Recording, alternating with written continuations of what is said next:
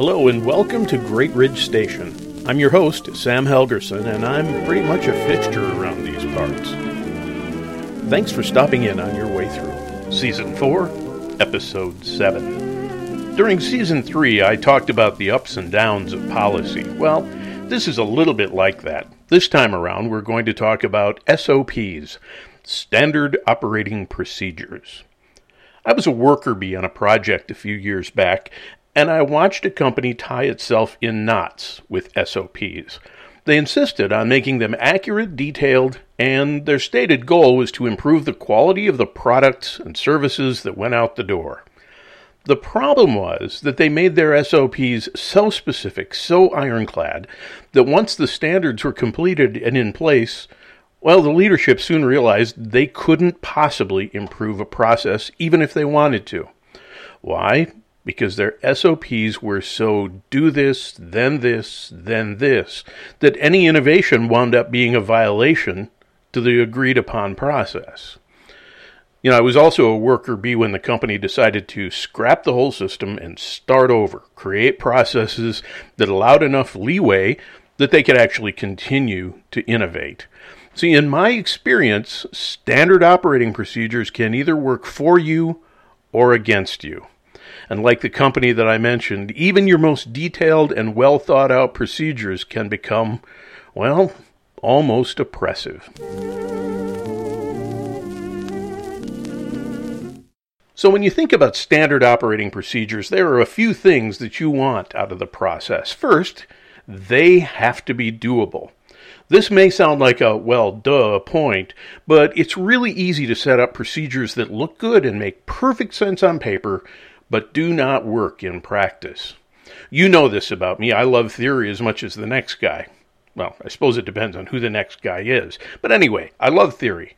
But I sort of grew up in the business world, so actionable practice trumps theory every time. If you can't execute on a proposed operating procedure, scrap it.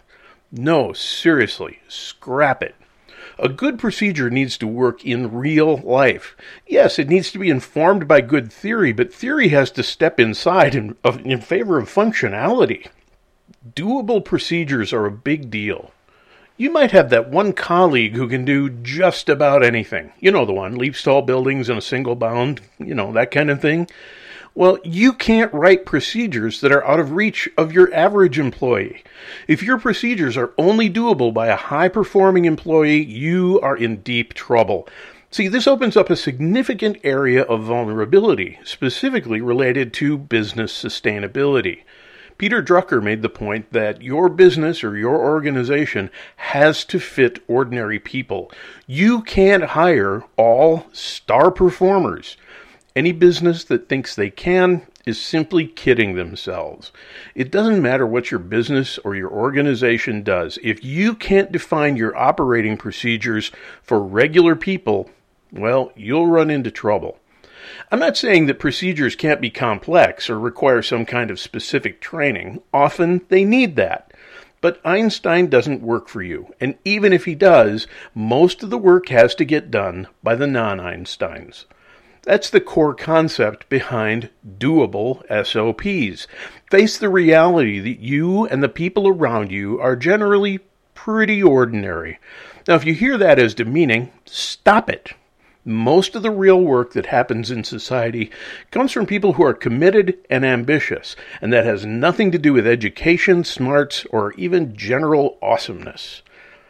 Now, next, a standard operating procedure has to be repeatable.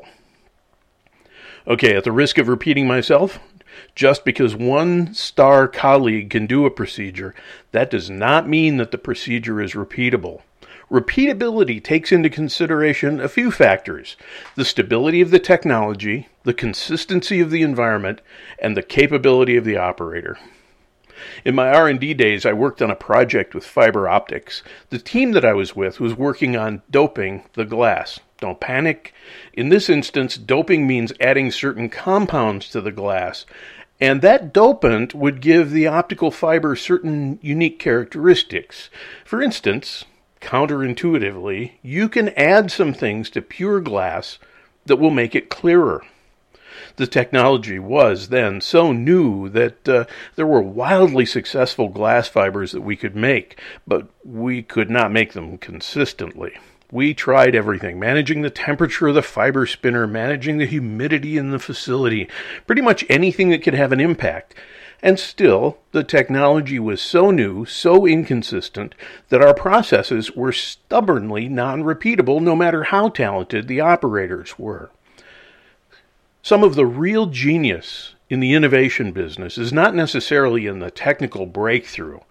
I've been involved in enough projects that the breakthrough was the easy part. The hard part is engineering a consistent manufacturing process. Moving anything from great idea to marketable product requires an unfathomable amount of work, and that work involves ensuring repeatability.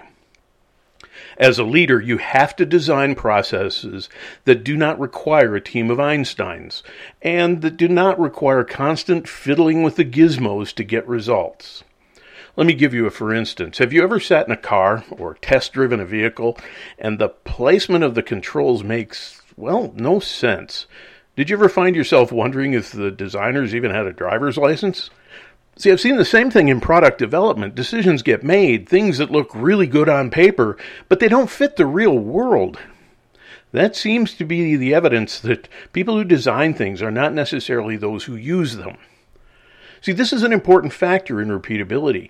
Usable and repeatable by real people in real life circumstances and not necessarily in a controlled laboratory condition, unless controlled laboratory conditions happen to be the actual context you work in.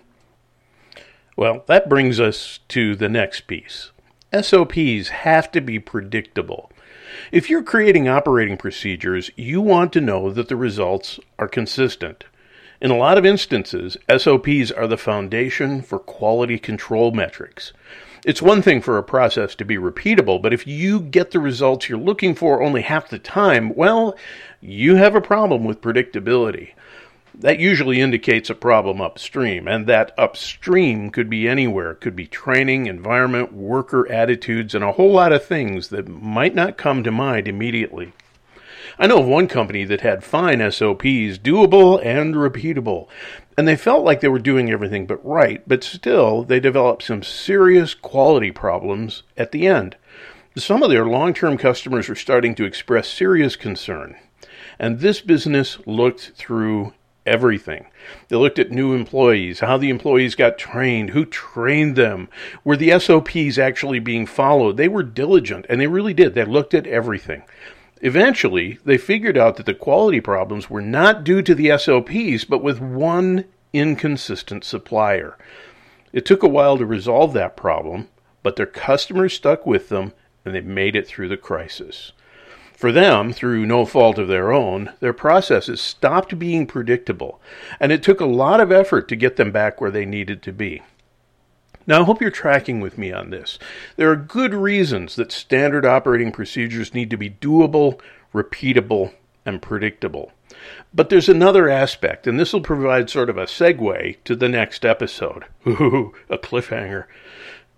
SOPs also provide a connecting point to the mission and vision of your organization.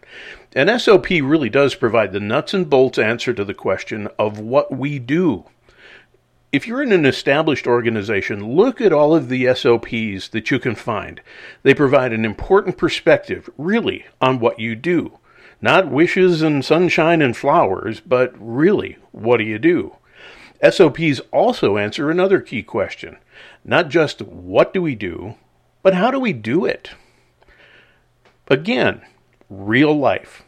See, this is the place where strategies get turned into action. If the what we do and the how we do it don't line up with the core mission, vision, values, and contribution of the organization, well, that's kind of a problem that needs to be addressed. Now, I'm going to make an argument here that every SOP needs one more thing what we do, how we do it, and why it matters. See, I've seen this last one neglected many times. Here's the thing the why it matters question is where meaning in work plays lost and found. It connects day to day actions of every single person in the organization with the customers and the core values of the organization.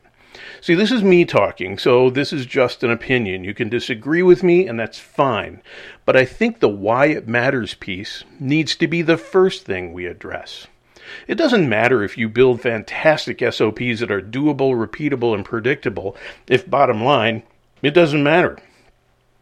Hold these ideas in your head until next time. Because next time around, we'll move from the organizational level to the personal level and the SOPs that define your life.